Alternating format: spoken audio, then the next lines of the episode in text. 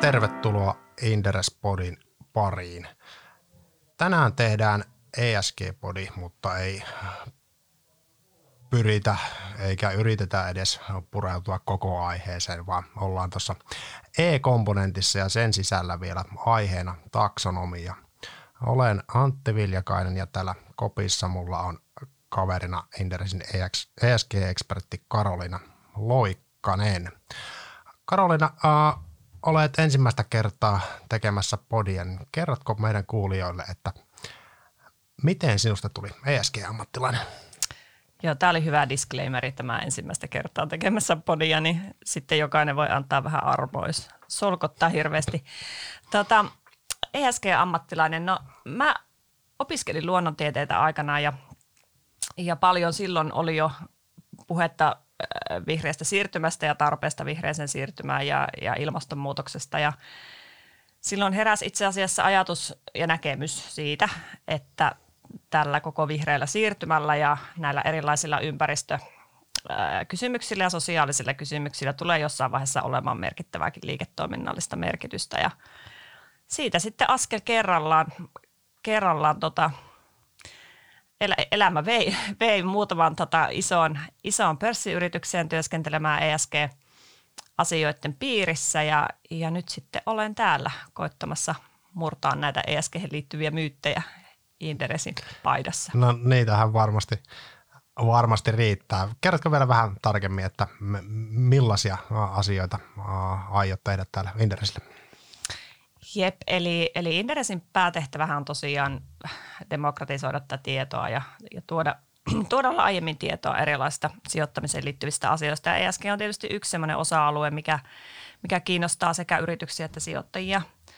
Ja mun tehtävä on sitten ruveta miettimään, että mikä on tavallaan se meidän, meidän pelikenttä tässä ESGssä, että lähdetäänkö me tekemään jonkin tyyppisiä tuotteita tämän asian ympärille, miten me selkeytetään tätä just näitä ESG-myyttejä ja siihen liittyviä ehkä vähän harhakäsityksiäkin tai, tai odotuksia eri tahoille ja, ja mikä se on tavallaan se interessin kapula tässä kasvavassa ESG-kentässä. Hyvä. Työsarkaa varmasti riittää, koska trendihän on äh, iso ja äh, voimistuva. Mutta mennään tosiaan nyt siihen äh, varsinaiseen aiheeseen, joka oli taksonomia. Pahoittelen jo alkuun, jos jossain vaiheessa käytetään englanninkielisiä termejä, jotka tulee tuolta lainsäädännöstä, niitä joitakin on vähän vaikea suomentaa. Tarkoitus on kuitenkin parhaamme mukaan yrittää puhua suomea. Mutta kerrotko Karolina ihan lyhyesti, että mitä tarkoittaa taksonomia? No sitä on kyllä hyvin vaikea kertoa hyvin lyhyesti, mutta tuota, ihan, ihan niin kuin karkea tiivistys on se, että ää, yritykset joutuvat tästä vuodesta eteenpäin raportoimaan osana toimintakertomustaan ää, kolme lukua, mitkä ovat niin sanottua taksonomialukuja.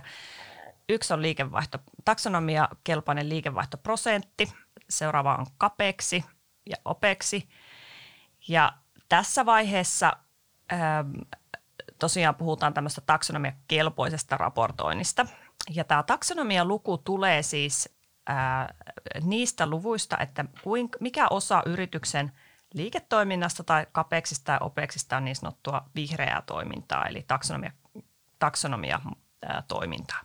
Tässä on yksi semmoinen pieni monimutkainen, monimutkainen tai oikeastaan semmoista yksityiskohtia lisäävä elementti. Eli tänä vuonna raportoidaan niin sanottua taksonomia kelpoista lukua ja sitten ensi vuodesta tämmöistä niin sanottua enemmän sitä vihreä, vihreää osaa tässä luvussa kuvaavaa taksonomian mukaista lukua. Ja nämä taksonomia määritelmät, eli mikä on vihreää ja mikä mikä tavallaan sitten ei ole vihreää, niin ne tulee tuolta poliittisesta päätöksenteosta.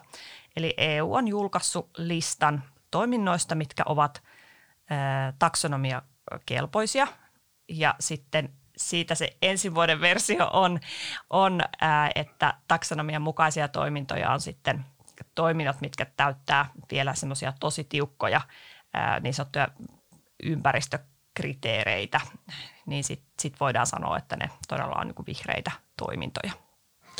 Jees, tosiaan täsmennetään vielä, että kun tuossa Karolina puhuu OPEXista ja CAPEXista, niin OPEX tarkoittaa kuluja ja CAPEX investointeja. Kyseessähän tosiaan on aika tuore juttu, eli tämä taksonomia julkaistiin tuossa, oliko se nyt viime vuoden loppupuolella, aika, aika loppuvuodesta, ja tämä koskettaa tällä hetkellä tämä raportointivaatimus pörssiyhtiöitä, joilla on yli 500 henkilöä töissä. Menihän nämä nyt oikein? No kyllä se meni, kyllä se meni noin, että sitten tosiaan tässä muutaman vuoden sisällä se raportointivaatimus kasvaa, mutta tässä vaiheessa puhutaan näistä suhteellisen isoista pörssiyrityksistä.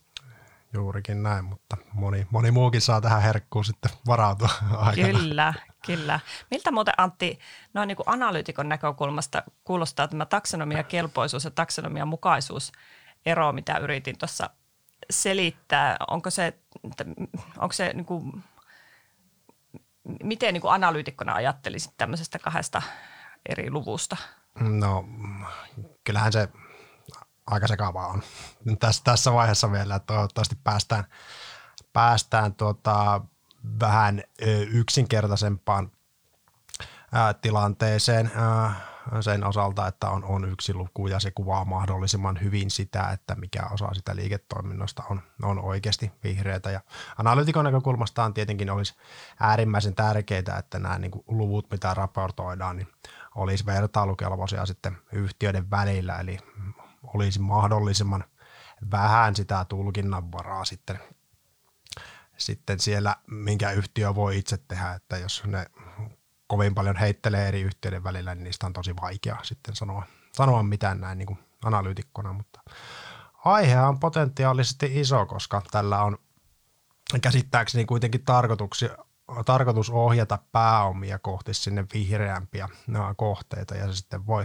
vaikuttaa suoraan pörssiyhtiöiden oman pääoman ja velkarahoituksen kustannuksiin sekä mahdollisesti niin luoda joillekin pörssiyhtiöille uutta kysyntää. Eli vaikutukset voi osua sinne yrityksen arvon muodostumisen molemmille puolille tulevaisuuden kassavirtoihin sekä tuottovaatimukseen, jolloin tulevaisuuden kassavirtoja diskontataan.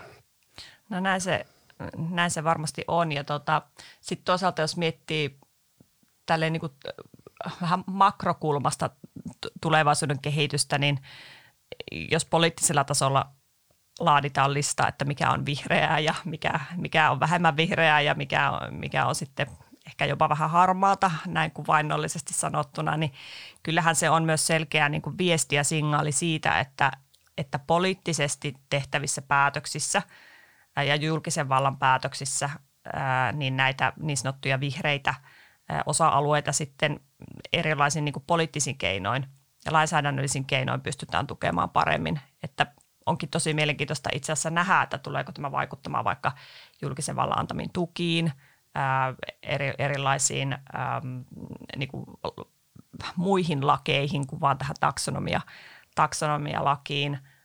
En tiedä, teoriassahan sillä voisi olla vaikutusta verotukseenkin, mutta kaikki tämmöinen jää nähtäväksi. Mutta kyllähän tämä on niin selkeä poliittinen signaali siitä, että yhteiskunta haluaa, että tähän suuntaan kehitytään ja julkinen valta lähtee sitten näitä osa-alueita eri tavoin mahdollisesti tukemaan.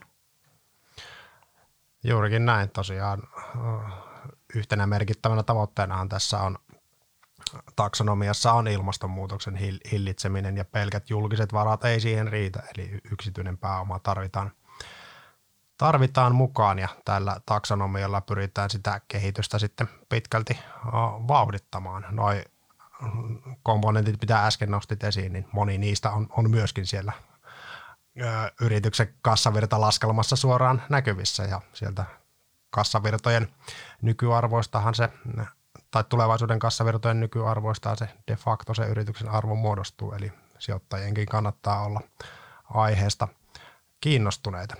Tota, mainitsit tuossa vielä tuon poliittisenkin ulottuvuuden, kun äh, poliitikot on tätä äh, taksonomiaa on, on rakentanut, niin kuka tätä soppaa sun mielestä on keittänyt? Tiedemiehet vai poliitikot ja kenen sitä pitäisi keittää? Tässä on kyllä ollut hyvin montalaista keittäjää ja maustetta. Eli siellä on periaatteessa EU on perustanut tämmöisen, tämmöisen työryhmän, missä sitten on niin tieteen, tieteen edustajia määrittelemässä sitä, että mikä on, mikä on kestävän kehityksen mukaista toimintaa ja mikä ei. No, siinähän on haasteena se, että tiede kehittyy koko ajan ja meidän tieto ympäröivästä maailmasta ja erilaisista elementeistä kehittyy koko ajan. Ja, ja näin ollen tieto myös vanhenee. Totta kai siinä on, poliittinen päätöksenteko on, on ihan selkeästi siinä, siinä sidoksissa. Tätä kuvastaa esimerkiksi tässä matkan varrella Saksan vastustus siihen, että kuuluuko ydinvoima tänne taksonomialistalle vai eikö kuulu. Ja, ja tietysti yritykset on ollut hyvinkin herkästi seuraamassa sitä, että mitkä asiat sinne taksonomialistalle niin lopulta kuuluvat. Ehkäpä juuri niistä syistä, mitä tuossa Antti mainitsit, että, että kaikkia kiinnostaa, että mitkä ne on ne seuraukset sitten pitkässä juoksussa ää, niin kuin yrityksille ää, ja, ja, ja näin. Mun mielipide ja kokemukseen perustuen on se, että kaikki osapuolia tarvitaan. Eli että tässä pitäisi olla mahdollisimman avoin keskustelu ää, poliittisten päätöksentekijöiden, ää, yritysten edustajien ja, ja tieteentekijöiden välillä. Että et jos ongelmaa haluaa ratkaista, niin sit pitää yhdistää kaikki osaaminen, osaaminen yhteen, mutta se, että mikä tätä nyt oikeasti vie eteenpäin, niin sehän on aina semmoista tähän kulissien takana tapahtuvaa toimintaa ja siihen on vaikea ottaa kantaa. Joo, Ju, juurikin näin. Tosiaan tuossa nyt ainakin tänne maalikolle ha- haiskahti aika vahvasti siltä, että – ydinvoiman sisällyttäminen taksonomiaan ja samaan aikaan maakaasun sisällyttäminen sinne oli sekä Saksalle että Ranskalle sopiva kompromissi, että molemmat sai, sai jotain, kun Ranska sai ydinvoimansa ja Saksa, Saksa maakaasussa. Että toivotaan, että kuitenkaan poliittiset lehmänkaupat ei ihan liikaa lähde tätä, tätä ajamaan.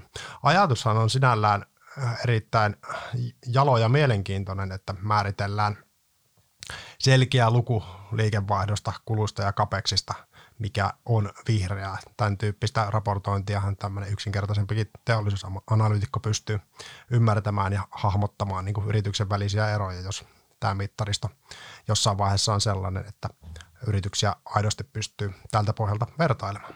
Niin, ja eihän tämä pelkästään tavallaan niin kuin analyytikoille ja, ja ammattisijoittajille tarkoitettu työkalu, että jos mietitään ihan tätä vastuullista sijoittamista ja, ja jokainen tekee sijoituspäätöksensä tavallaan omin niin kuin kriteerein, eikö niin? Totta kai. Niin, niin tavallaan joillakin vastuullisuus voi olla siellä kriteereiden joukossa ja siihen usein haetaan semmoista konkretiaa, niin ideaalitasolla, niin kuin sanoit, niin tämähän on hirveän hyvä, hyvä luku myös siihen, että tämä toivottavasti tulevaisuudessa rupeaa antaa vähän laajemmin tietoa siitä, että onko tämä, tämä niin kuin vihreys niin millään lailla siellä – ää, yritysten investoinneissa ja, ja toisaalta sitten rupeeko se näkyä siellä liikevaihdossa pitkässä juoksussa. Mutta ihan niin kuin tässä alussa sanoit ja, ja itsekin sitä korostan, että ne luvut, mitkä niin kuin tänä päivänä, tänä vuonna sieltä on, on julkaistu, niin en, en tuijottaisi niitä absoluuttisia numeroita tai siis näitä prosentteja, mitä on julkaistu niin kuin numeroina, niin en, en tuijottaisi niitä liian, liian niin kuin innokkaasti, vaan, vaan katsoisin sitä kehitystä pitkässä juoksussa – ja, ja seurailisin, seurailisin vähän, vähän, että mikä tässä muuttuu ja miksi muuttuu ja katsoisin sitä, että miten tämä yritys tämän muutoksen seli, selittää, niin se oikeastaan kertoo varmaankin enemmän kuin se yksi yksittäinen luku. Aivan varmasti. Sivutaan tuossa podin loppupuolella vähän tarkemmin noita numeroita, mitä Helsingin pörssin yhtiöt on taksonomian osalta on sitten tässä vaiheessa raportoinut. Mutta tota, mm, Miten sitten muu maailma? EU on tässä ollut, ollut edelläkävijänä, mutta kyseessä on kuitenkin ongelma, joka koskettaa oikeastaan kaikkia maita maapallolla. Niin, no tämä on tietysti aina näissä globaaleissa, varsinkin ympäristöongelmissa on, on todellinen haaste, että, että jos näitä tehdään vain tietyllä alueella, näitä tämän tyyppisiä lainsäädäntöjä. Mm, tämä taksonomia on ollut sillä mielenkiintoinen, että Eurooppa että EU on ollut tässä ehdottomasti edelläkävijä ja nythän Kiinassa on, on vähän samantyyppinen harjoitus menossa ja siitä on EU ja Kiinan välillä annettu jo jotain yhteislausuntojakin. En tarkemmin ole tutkinut, mitä siellä nyt itse asiassa sitten, sitten tapahtuu. äm, no Britannia tietysti lähti kehittämään omaa, omaa taksonomiaansa Brexitin hengessä varmaankin, jos nyt tälleen, tälleen voi sanoa. Ja, ja tota USAhan seuraa sitten silmätarkkana tätä EU-taksonomia-kehitystä, että eihän nämä pääomavirrat, niin, niin tota, kyllähän ne on niin globaaleja myöskin hyvin pitkälle, niin, niin kyllä tässä niin kuin tarvii aika tarkasti, tarkasti globaalilla tasolla myöskin seurata, että mitä, mitä tässä tapahtuu. Juurikin näin, etenkin tuo USA-rooli on mun mielestä tosi mielenkiintoinen, kun puhutaan kuitenkin erittäin suuresta taloudesta ja mm, globaalisti merkittävämmästä pääomamarkkinasta, että miten siellä lähdetään näihin asioihin pureutumaan, niin vaikuttaa sitten aika laajasti maailmassa, mutta tosiaan niin kuin kaikissa, tai melkein kaikissa muissakin ESG-asioissa, niin tuntuu siltä, että Eurooppa on kyllä jonkun verran edellä USAta. Niin on se varmaan edellä. Toisaalta nyt Bidenin hallintohan teki tämän, tämän uuden ilmastopaketin, sai läpi hyvinkin, niin kuin, mikä oli aika iso yllätys. Yllätys, että se meni läpi ja hyvinkin älykkäästi rakennettuna äh, näin ensiarvioiden mukaan. Niin kyllä siellä, siellä niin kuin liikehdintää on. Ähm, EU e aika usein lähtee juurikin tälleen niin kuin lakisäädön, lainsäädännön kannalta rakentamaan näitä asioita ja – siinä on hyvät ja, hyvät ja huonot puolensa, mutta, mutta näin täällä nyt edetään. Sen verran tuossa vielä itse asiassa katteli huvikseni tuossa EKPn arvioita, että mitä, mitä tämä voisi niinku tarkoittaa – tarkoittaa tämä taksonomia, niin, niin esimerkiksi EKPn mukaan vuonna 2020 niin vain noin reilu prosentti Euroopan velka- ja osakemarkkinoista oli tämmöistä taksonomian mukaista niin kuin jos peilataan pelkästään tähän ilmastonmuutoksen niin kuin estämiskriteeriä vasten. Ja se arvio on, että se voisi nousta niin kuin lähemmäs 10 prosenttia. Eli aika, aika isosta niin kuin muutoksesta puhuttaisiin, mutta tämä nyt on pari vuotta vanha, vanha arvio, että en tiedä mikä tilanne nyt, nyt on. Miltä se niin sinun korvissa kuulostaa? No kuulostaa näin niin kuin ihan matemaattista perspektiivistä siitä, että meillä on vain yksi suunta ja se on ylös, ylöspäin. Niin, kyllä. Mutta kulmakerroin on sitten hy, hyvin, hyvin epäselvä ja äh, puhutaan kuitenkin niin kuin, äh, isosta asiasta. Paljon pitää tapahtua, että edes sinne niin kuin 10, 10 prosenttiin päästään ja toisaalta niin kuin – sitten analyytikon näkökulmasta, että kun ollaan noin, noin matalalla tasolla vielä, niin lähtökohtaisesti ne vaikutukset sinne pörssiyhtiöiden pääoman kustannuksiin ei, ei varmaan vielä ole, ole mitenkään merkittäviä tässä vaiheessa ää, niin kuin isossa kuvassa, että jos se muutos lähtee tapahtumaan, niin katsotaan sitten, että miten se muokkaa sitä koko pörssiyhtiöiden ää, pääoman kustannusta. Tota, no taksonomia on saanut tietenkin tosi paljon kritiikkiä. Suomikin taisi itse äänestää sitä äh, taksonomiaa vastaan siinä, siinä äh, EU-komission äänestyksessä. Mitkä on niin kuin, suurimpia haasteita taksonomiassa tällä hetkellä? Niitä haasteita on tosi monella eri tasolla. Toi poliittinen haaste, mihin nyt tuossa ehkä viittasit, on tietysti yksi. Eli on niin kuin poliittisellakin tasolla hyvin monia eri näkökulmia, että mikä on vihreätä ja mikä ei, ja se perustuu moneen eri, eri näkö, näkemykseen, eli siellä on niin kuin tieteellistä dokumentaatiota taustalla ja siellä on sitten taas niin kuin yhteiskunnallisia näkemyksiä taustalla. Se on niin kuin yksi taso. No sitten ihan tämmöistä niin pragmaattisempia asioita, niin toinen taso on tämä taksonomia asetus itsessään ja ja tavallaan se, että just miten itsekin sanoit, että sen epäselvyys vielä tässä vaiheessa ihan jo siltä tasolta, että mikä on, on niin kuin oikeasti vihreätä. Tämä taksonomiahan kehittyy niin, että tässä vaiheessa pelkästään tähän taksonomia kelpoisuusraportointiin kuuluu vain tämmöisen ilmastonmuutoksen niin kuin, adaptaatio, adaptaatioasiat ja sitten ilmastonmuutoksen estämiseen liittyvät toiminnot ja tuotteet. Ja siellä on neljä muutakin ympäristöön liittyvää osa-aluetta, mitkä sitten minkä mukaisia toimintoja sitten ruvetaan raportoimaan osana taksonomiaa. Eli tähän lisää sitä sekavuutta siitä, että mikä tässä taksonomiassa nyt, niin kuin, missä tässä tämä pihvi on ja missä vaiheessa tämä kehittyminen loppuu. Ja sehän ei tule loppumaan, koska uusia teknologioita kehittyy koko ajan ja ne ei aina lehitä tänne listalle ja sitten joudutaan selittämään, miksi ne siellä listalla ei ole. Ja kolmas taso on sitten se kaikista niin kuin käytännöllisen taso, eli ihan nämä niin kuin yrityksen halli, hallinnointin, hallinnoinnin tarpeen lisääminen ää, siinä, että miten tätä taksonomian raportointia tehdään ja, ja myöskin sen osaamisen lisääminen. Eli tuossa kohta varmaan puhutaan tuosta niin suomalaistenkin yritysten taksonomian raportoinnista, niin se on aika vaihtelevalla tasolla, niin se kertoo siitä, että, että se syö paljon resursseja ja paljon osaamista ja sitä, sitä ei toistaiseksi ihan, sitä on Suomessa paljon, mutta sitä pitää kasvattaa vielä hirveän paljon enemmän, jotta se taksonomian raportointi saadaan sille tasolle, kun se lain hengen mukaisesti haluttaisiin saada. Joo, ju, juurikin äh, näin tosiaan. Kuulostaa melkoiselta lisäbyrokratian määrältä. Olisiko sun mielestä ollut mahdollista pureutua näihin samoihin asioihin jollain vähemmän byrokraattisella tavalla? No kaikkia vaihtoehtoja on. Äh, on, on itse kuulin aikoinaan väitteen, jonka taakse alan pikkuhiljaa niin kuin ehkä hypähtää, että me tehdään tällä hetkellä paljon erilaista ESG-lainsäädäntöä ja kysymys kuuluu, että olisiko nämä tämän kaiken voinut tietyllä tavalla välttää vaikka rakentamalla hiilen hinnan ja, ja siihen liittyvän kaupan ja mekanismin erittäin, erittäin hyvin. Se on yksi tämmöinen esimerkki siitä, että minkälaisia vaihtoehtoja mahdollisesti olisi ollut, mutta eipä se olisi sitten kaikkia näitä ESG-asioita kuitenkaan sellaisenaan ehkä kattanut.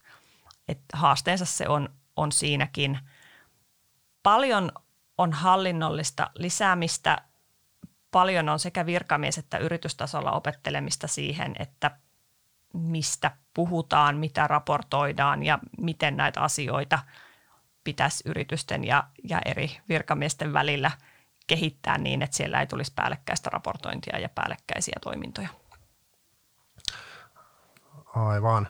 Tota, miltä tämä taksonomia raportointi sun niin kuin vision mukaan voisi näyttää vaikka viiden tai kymmenen vuoden päästä? Onko toi esimerkiksi sen tyyppinen aikaikkuna, missä tämä saadaan niin kuin huomattavan paljon selkeämmäksi kuin mitä se on, on nyt vai paljon tähän tarvitaan aikaa, että tämä muodostuu?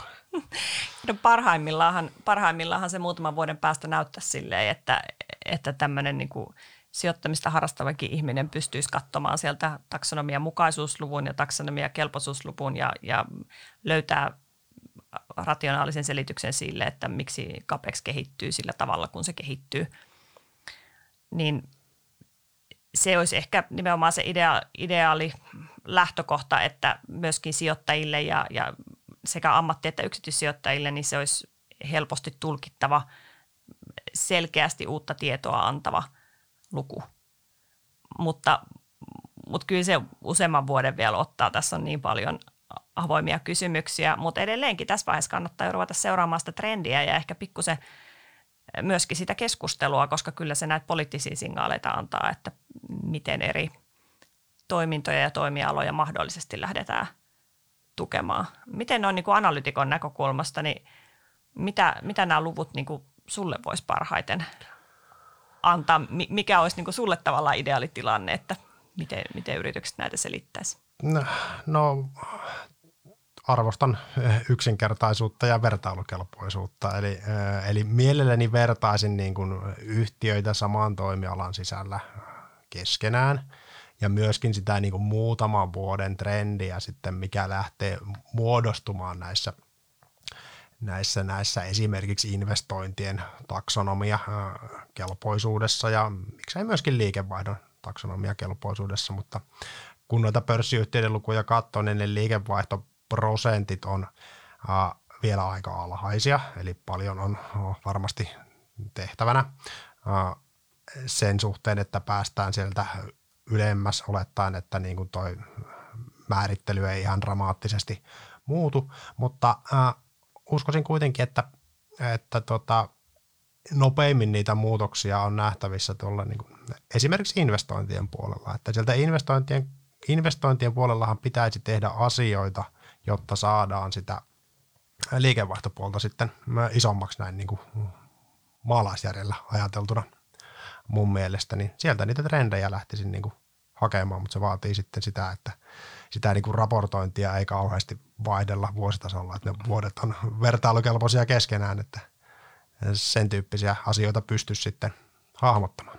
Niin, jotenkin, jotenkin itse, itsekin olisin kiinnostunut siitä kapeksista aika, aika pitkälle, että, että miten se kehittyy ja varsinkin niin tämmöisissä yrityksissä, mitkä tekee suurta muutosta, että et on ehkä joku toiminta, mitä pitää, pitää niin saada, saada kestävämmälle pohjalle tämän niin yleisesti Green Dealin ja, ja vihreän siirtymän takia, niin, niin kyllä mua kiinnostaa se hmm. Capexin kehittyminen, mutta niin kuin sanottu, niin on, on niin monta asiaa, mitä, minkä takia se ei välttämättä se luku näytä siltä, miltä se periaatteessa voisi näyttää, että, että tässä vaiheessa en, en niitä yksittäisiä lukuja ihan liikaa vielä lähtisi, lähtisi tota tutkimaan. Joo, se on, se on varmasti fiksua ja, ja tota, ää, niin kuin sijoittamisessa yleensä, niin ei kannata tehdä – yhden tai yksittäisten lukujen pohjalta niin ihan kauhean isoja johtopäätöksiä ja varsinkin nämä taksonomialuvut vielä tässä vaiheessa, kun tuo raportointi on, on niin kirjavaa ja vaiheessa, niin äh, on sen tyyppisiä asioita, joten ei ihan liikaa yksittäisinä datapointteina kannata vielä painottaa, kun tekee niitä sijoituspäätöksiä. Mutta aihe on tosiaan potentiaalisesti iso, että sijoittajien mun mielestä näinä päivinä on on kuitenkin relevanttia perehtyä siihen ja ymmärtää, että mistä puhutaan ja miten se muuttuu. Niin, mehän katsottiin noita suomalaisten yritysten, yritysten taksonomiaprosentteja tuossa tuossa lyhyesti ja, ja todettiin, että aika vaihtelevaa on vielä, on vielä raportointi, että siellä on hyvin ehkä varovainen lähtökohta ja suomalaisen tunnollinen lähtökohta otettu siihen, että minkälaisia lukuja annetaan ulos ja hyvin harva yritys noissa kaksivitosissa, olisiko siellä yksi yritys ollut muistaakseni, mikä oli sitten tämän raportointivelvoitteen piirissä, niin todennut, että ei, ei niin kykene, kykene raportoimaan, jos muistan oikein.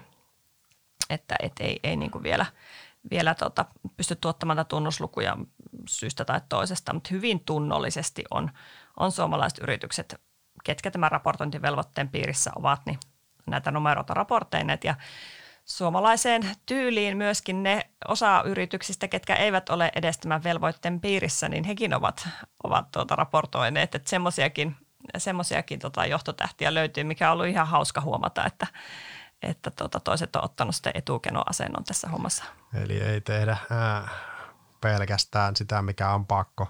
Toki kun aloittaa niin kaikessa tekemissä, kun aloittaa harjoittelemaan aikaisemmin, niin varmaan sitten kehittyy nopeammin paremmaksi. Niin, mutta onhan tässä hirveästi tulkintaeroja vielä, että jos katsoo vaikka Karkotekkia ja Konekrenssiä, heidän taksonomia, taksonomialukujaan, niin siellä on ihan dramaattinen ero, ero siinä liikevaihtoprosentissa ja kapeksissa ja opeksissa, että huitelisiko ne nyt, nyt ihan tarkkaa lukua en muista, mutta olisiko ollut jotain 14 versus 100, jotenkin näin. Ja, ja tota, se kertoo nyt ennen kaikkea vaan siitä, että siellä on isoja tulkintaeroja vielä siitä, että mitä tänä vuonna raportoidaan. Niin kuin tuossa alussa annoin esimerkin, niin, niin tänä vuonna pitäisi raportoida tätä taksonomia kelpoista lukua ja sitten ensi vuonna sitä taksonomia mukaista lukua sekä taksonomia kelpoista lukua.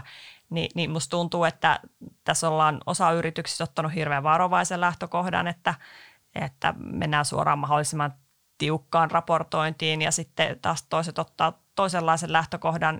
Ei tässä ole niin oikein eikä väärää, mutta antaa kuvan siitä, että tulkinnat ovat erilaisia ja sitä kautta sitä trendiä kannattaa seurata. Ja mun mielestä luottaa siihen, että, että yritykset antaa myös niin kuin tietoa sen numeron ympärillä. Että, että kyllähän niin kuin tällekin luvulle, niin kuin muillekin luvuille sitten on hyvä löytää se selitys, että miksi tämä luku on tällainen kuin on ja mitä me aiomme sille tulevaisuudessa tehdä, miten se tulevaisuudessa kehittyy, niin sehän siinä on se kiinnostava, kiinnostava osa, jos miettii sitä yritystä kokonaisuutena. Mm, totta kai ja sama, sama sijoituskohteena, että, että, että niin kuin sijoittamisessa yleensä niin, niin, niin enemmän kiinnostaa se tulevaisuuden muutos kuin se nykyinen tila, missä, missä ollaan. Mutta tosiaan toi Karkotek ja Konegreis on kyllä on hyvin, hyvin mielenkiintoinen, näin niin kuin logiikkaan ei, ei vaan istu se, että yhtiöt olisi niin kuin dramaattisesti eri, eri tasoilla tässä raportoinnissa, kun, kun puhutaan käytännössä saman toimialan ö, yhtiöistä, niin kuvaa hyvin sitä, että minkä takia noista numeroista nyt ei vielä, vielä pysty ihan hirveitä johtopäätöksiä tekemään, mutta toivotaan, että jossain vaiheessa tilanne sitten on sen osalta parempi. Tota, millaisia resursseja tämä taksonomia raportointi 25 tason yhtiöltä vaatii? Joo, niin kuin, niin kuin mä tuossa muistaakseni mainitsinkin, niin tämä tosiaan on aikamoinen harjoitus. Eli vaatii niin kuin monenlaista osaamista ja, ja monien eri organisaatioiden välistä yhteistyötä. Ja, ja jos miettii tätä taksonomiaa, niin käytännössä jos tätä pystyy pyörittämään, niin pitää olla jonkin verran juridista osaamista. Eli ihan pystyy tulkitsemaan sitä lakitekstiä, mikä ei ole kauhean miellyttävää lukemista.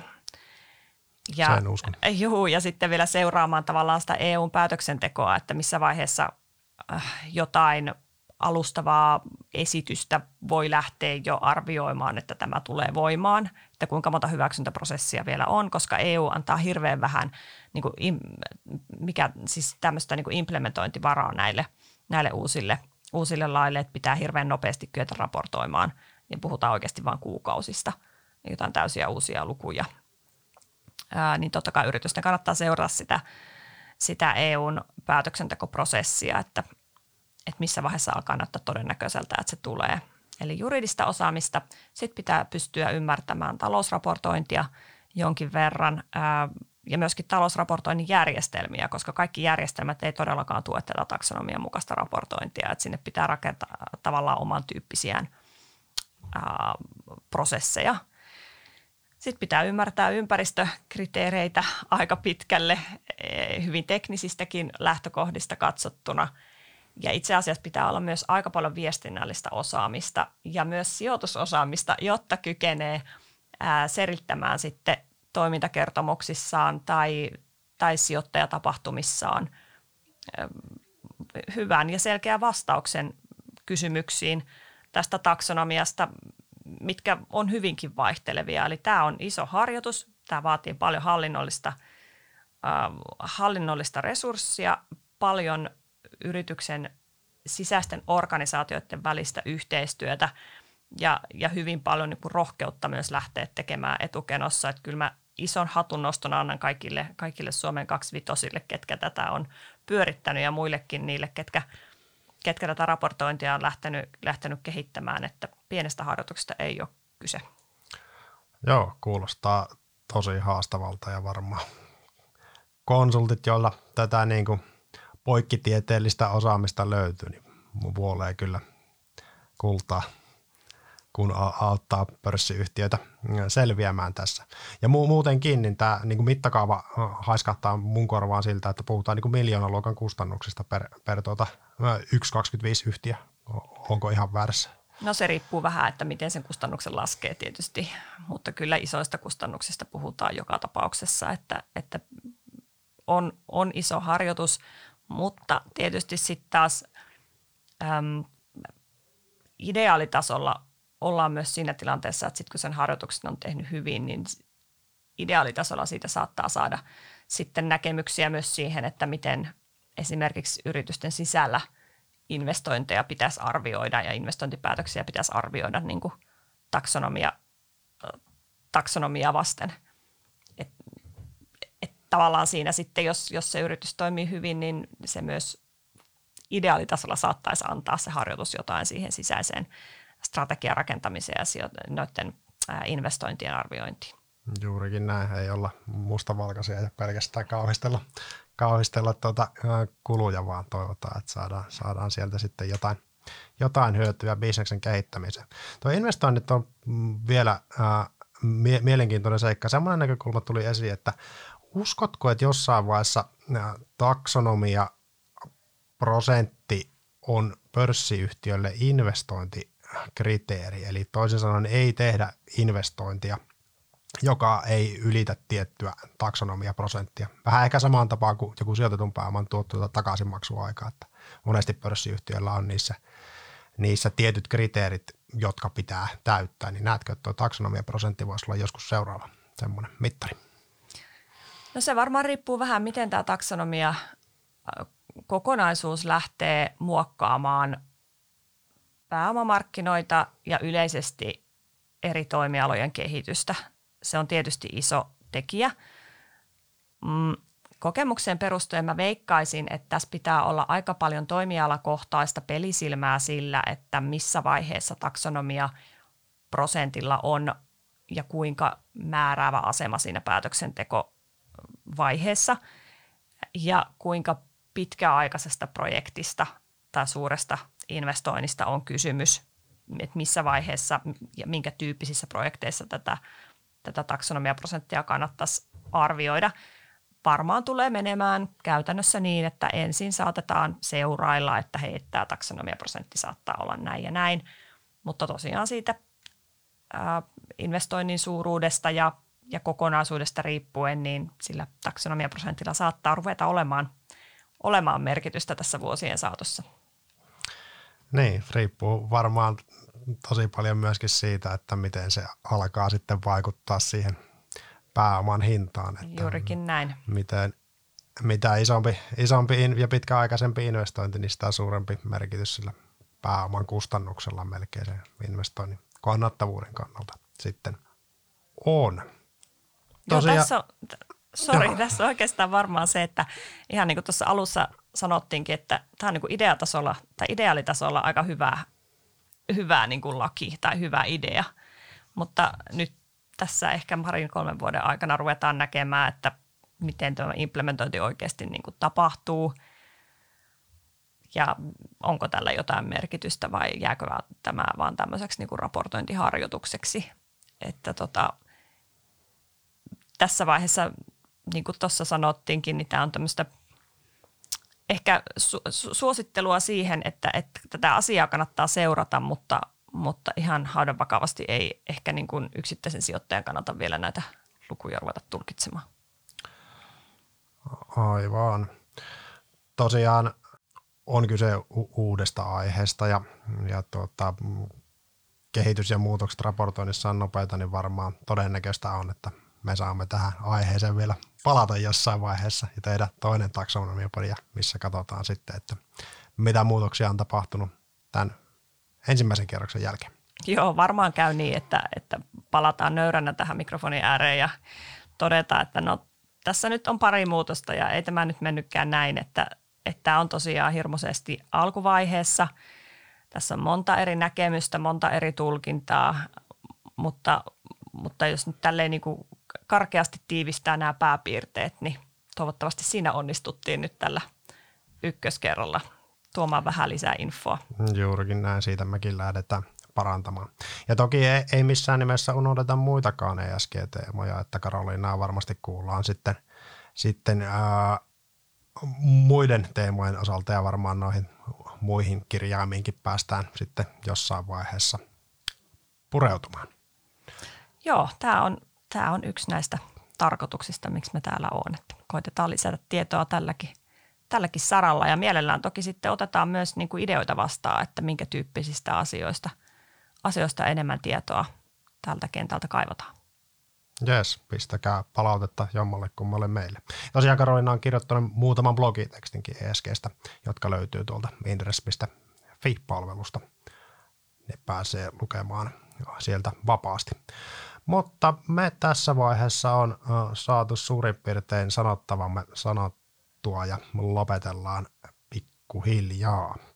Kiitoksia kaikille kuuntelijoille. Moi moi. Moi moi.